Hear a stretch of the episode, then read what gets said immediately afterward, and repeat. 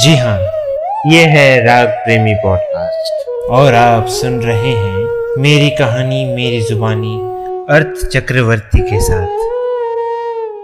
आशा है आप सब खैरियत से हैं। राग प्रेमी पॉडकास्ट पर आने वाली सभी नई कहानियों का अपडेट्स पाने के लिए मेरा चैनल सब्सक्राइब कीजिए और क्लिक करिए bell icon to never miss an update नमस्कार मेरे प्रिय श्रोताओं, आज का एपिसोड मेरी लिखी कहानी शुक्रिया प्रसाद का तीसरा और आखिरी हिस्सा है। तो चलिए सीधा चलते हैं कहानी की ओर। स्टूडियो से अमर अपना नया गाना रिकॉर्ड करके घर वापसी कर रहा था। उस वक्त करीबन शाम के पाँच बज रहे थे। फ़्लाइट जर्नी और रिकॉर्डिंग से थका हारा अमर अपनी आँखें मूंद कर जरा रेस्ट कर रहा था। गाड़ी के रेडियो में तब किशोर कुमार साहब का ये गाना कैसे कहें हम धीमी आवाज़ में बजने लगा। क्या क्या खेल दिखाए? कैसे कहें हम प्यार ने हमको? क्या क्या खेल दिखाए? क्यों शर्माई किस्मत हमसे खुद से हम शर्माए। ये सुनते सुनते कब अमर की आँखों से आँसू बहने लगे, पता ही नहीं चला। मूड चेंज करने के लिए अमर ने अपने आँसू पहुँचे और अपना फ़ोन उठाकर जैसे ही सोशल मीडिया खोला तो उसने पाया कि ऐसी कोई जगह बाकी नहीं, जहाँ उसके और स्मृति की पिछली रात वाली मुलाकात को लेकर मनगढ़ंत अफवाहों का सैलाब न उठा हो। उन्हीं में से एक सोशल मीडिया पोस्ट में हेडलाइन यूँ था कि renowned singer Amar Mukherjee spotted with mystery girl in Darjeeling वो सोशल मीडिया पोस्ट दरअसल किसी न्यूज़ चैनल का था तो अमर ने उस न्यूज़ चैनल के वेबसाइट पर जाकर पूरा स्टोरी पढ़ा। खबर में यह अफवाह फैल गई थी कि सुपरस्टार सिंगर अमर के दार्जिलिंग कॉन्सर्ट के अगले दिन उसे किसी लड़की के साथ होटल में देखा गया, जहाँ वो उसे लेकर अपने रूम में गया और सूत्रों के अनुसार ये माना जा रहा है कि अमर ने संभवतः उस लड़की के साथ एक ही कमरे में रात बिताई थी।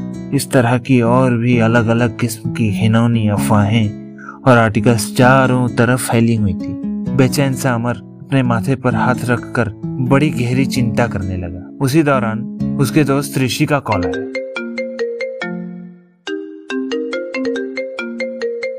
हेलो अमर हो गया तेरा रिकॉर्डिंग कम से कम एक मिस कॉल तो कर लिया कर भाई। अरे सॉरी यार ऋषि वैसे बहुत बढ़िया रिकॉर्डिंग सेशन था इतनी सुंदर धुन थी यार क्या बताऊँ? वो सब छोड़ भाई वो तो होता ही रहेगा न्यूज़ और सोशल मीडिया में तेरे बारे में क्या चल रहा है कुछ मालूम भी है? हाँ देखा मैंने। ये मीडिया वाले कुछ भी स्टोरी बना देते हैं यार। This absolutely no point in all this nonsense bro जो हुआ ही नहीं उसे स्पाइस अप करके पब्लिक में हाइप अप करने की क्या ज़रूरत थी? लेकिन मेरी ये समझ में नहीं आ रहा है कि मीडिया वालों को पता कैसे चली कल रात वाली बात। वही तो मेरी भी समझ में नहीं आ रहा है। कौन हो सकता है जिसने बकवास फैलाई? मुद्दे की बात यह है, तू कब लौट रहा है दार्जिलिंग वापस? यहाँ ये बेचारी रो रोकर अपनी हालत खराब कर रही है। और तू भी ज़्यादा स्ट्रेस मत ले भाई।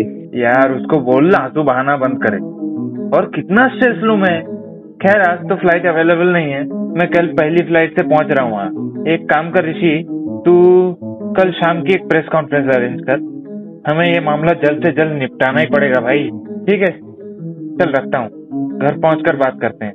Bye okay done bye bro घर में एंट्री करने के बाद अमर ने माँ बाबा को ज़ोर से आवाज़ लगाई और कहा माँ बाबा मुझे कल फिर दार्जिलिंग जाना पड़ेगा। कुछ ज़रूरी काम आ गया है। बाबू ये सब की होच्छे कौन है ये लड़की? और ये सब क्या लिखा है तेरे बारे में? अरे माँ तुम्हें जानो ओके स्मृति आचार्य। याद है मेरी स्कूल में? ओ अच्छा अच्छा। के स्मृति? कहाँ मिली तुमसे? सब ठीक है ना बेटा? हाँ बाबा, सब ठीक है। आपको तो पता है ना कि कुछ मीडिया वाले कैसे छोटी छोटी बातों को लेकर दिल का ताड़ कर देते हैं। कल रात मुलाकात हुई थी स्मृति से, लेकिन फिर तेज बर्फीली बारिश हो रही थी, इसलिए मैंने उसे अपना ओवरकोट उड़ाकर अपने होटल रूम में ले गया था। फिर वहाँ फ्रेश होने के बाद, ऋषि ने उसे घर पहुँचा दिया था। इसके अलावा और कोई बात नहीं है। कल उसी वजह से जा रहा हूँ प्रेस मीट करने। आप दोनों बिल्कुल चिंता मत कीजिए। मैं और ऋषि सब संभाल लेंगे। अपना ख्याल रखना बेटा। और जल्दी लौट आना। उस रात सोने से पहले ऋषि का फिर कॉल आता है। हाँ अमर एक बहुत ही ज़रूरी बात पता लगी है। कल रात होटल की लॉबी में एक फ्रीलांस जर्नलिस्ट था जिसने तुम दोनों को साथ में देखा होगा। अरे बाप रे अगली बार से अलर्ट रहना पड़ेगा भाई। ओ वैसे कल प्रेस कॉन्फ्रेंस में स्मृति को मत ले आना। अननेसेसरली मीडिया वालों को एक और मुद्दा मिल जाएगा हाइप अप करने के लिए। ठीक है भाई तू सब मुझ पर छोड़ दे। चल, ठीक है फिर। सी टुमारो गुड नाइट अगली सुबह 11 बजे फ़्लाइट लैंड हुई। ऋषि बागडोगरा एयरपोर्ट आया था अमर को रिसीव करने। दोनों दोस्तों ने फिर रोड जर्नी में कई मुद्दों पर चर्चा की, जिसमें से एक था, वो बंदोबस्त जो अमर ने ऋषि को उस रात करके रखने को कहा था। दरअसल वो बंदोबस्त ये था कि अमर ने स्मृति के साथ खुद को एक डोर में बाँध के रखने की इच्छा व्यक्त की थी। लेकिन शायद ईश्वर को कुछ और ही मंजूर था। खैर, ऋषि और अमर ने दार्जिलिंग पहुँचने पर एक कॉटेज हाउस में चेक इन किया। फिर फ्रेश होकर उन दोनों ने कुछ देर आराम किया और पाँच बजे की प्रेस कॉन्फ्रेंस के लिए तैयार हो गए। प्रेस मीट शुरू होने पर ऋषि ने खुद को अमर के दोस्त और सेक्रेटरी के रूप में इंट्रोड्यूस किया। सबसे पहली बात जो उसने मीडिया वालों को साझा की, वो थी, उस रात जो भी हुआ, उसका चश्मदीद गवाह ऋषि खुद था।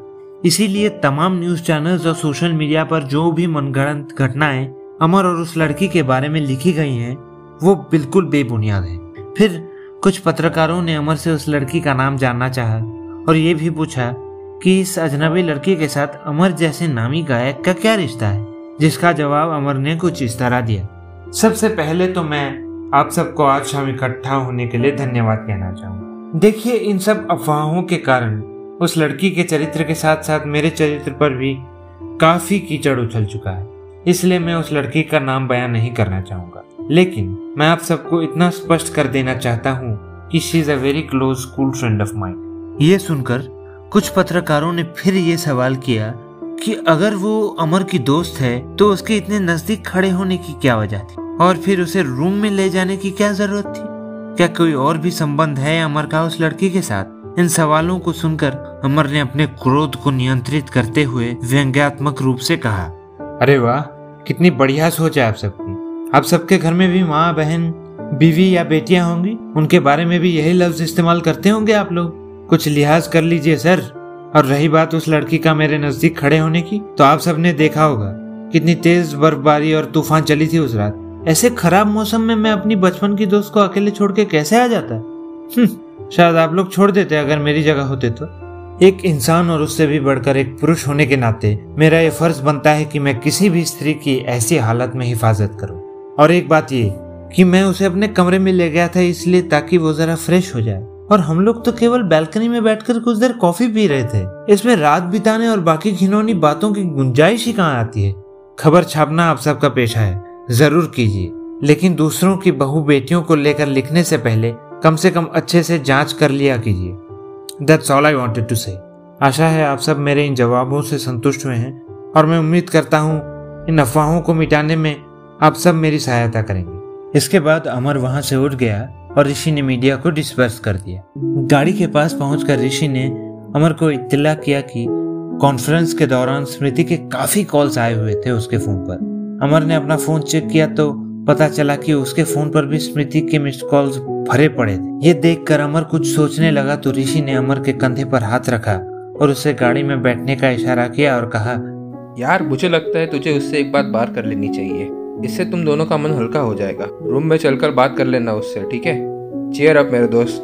वैसे I am proud of you इस तरह तूने सारे मीडिया वालों को टैकल किया। कॉटेज रूम में घुसते ही बाहर बरसात शुरू होने लगी। मौसम का फ़ायदा उठाते हुए दोनों दोस्तों ने चाय और पकोड़े मंगवाए। उस दौरान अमर ने स्मृति को कॉल किया। कुछ देर रिंग होने के बाद स्मृति ने कॉल उठाया और उसने अपने मन की व्यथा प्रकट की। उसने फिर अनुनय विनय करते हुए अमर से अपनी बेकरारी ज़ाहिर की और उससे मिलने की इच्छा व्यक्त की। कुछ क्षणों बाद उसने फिर अमर को अपनी दर्द भरी आवाज़ में आई लव यू कहा। स्मृति की इन बातों को सुनकर अमर जरा भावुक हुआ। और कांपती हुई आवाज़ में उसने स्मृति को तसल्ली दिलाई कि सब ठीक हो जाएगा। लेकिन इस वक्त दोनों का मिलना ठीक नहीं होगा, क्योंकि फिर उस कंट्रोवर्सी को और ज़्यादा हवा मिल जाएगी। काफ़ी समझाने के बाद उसने भी स्मृति से अपने बेइंतहा मोहब्बत का इजहार किया। लेकिन अगले ही पल कुछ अजीब सा हुआ। स्मृति कॉल पर, हेलो हेलो, कर रही थी, पर अमर के अंतर्मन में मानो कहीं दूर से स्मृति की वही बचपन वाली बात गूंज उठी कि उसने कभी अमर को किसी दोस्त से ज़्यादा कुछ माना ही नहीं। इसके तुरंत बाद नेटवर्क इशू के कारण कॉल कट हो गया। इस बात पे मुझे मेरी लिखी एक शेर याद आ रही है दोस्तों। वो कुछ यूँ था कि, कितनी शिद्दत से चाहा एक ही शख्स को साल दर साल। बस ये सुनने के लिए कि मैंने तुम्हें दोस्त से ज़्यादा कुछ माना ही नहीं। मैंने फिर भी दोस्ती निभानी चाहिए उससे उसके कहने पर। बस ये जानने के लिए कि तकल्लुफ से ज़्यादा उसकी जबान में कुछ था ही नहीं। ऐसा लग रहा था ये ईश्वर का ही कोई इशारा हो अमर को ये समझाने के लिए कि अभी उसे अपनी ज़िंदगी में प्यार, मोहब्बत से बढ़कर और भी कई मुकामों का हासिल करना है, जिसके लिए उसके माता पिता और स्वयं उसने कितने कष्ट झेले थे। दोस्तों, मेरी लिखी ये कहानी तो यहीं समाप्त होती है, लेकिन अब आपको ये तय करना है कि क्या अमर और स्मृति का भविष्य में कभी मिलन हुआ या ईश्वर ने उन्हें जीवन के दो अलग रास्तों पर मोड़ दिया आशा है आप सबको शुक्रिया बरसात अच्छी लगी और इसके पीछे छुपे अर्थ को जान पाए होंगे। इस साल की ये आखिरी पेशकश थी, इसलिए आप सभी को नए साल की अग्रिम शुभकामनाएँ। मैं जल्द लौटूँगा अगले साल एक और नई कहानी के साथ। तब तक हँसते रहिए, मुस्कुराते रहिए और सुनते रहिए। राग प्रेमी पॉडकास्ट।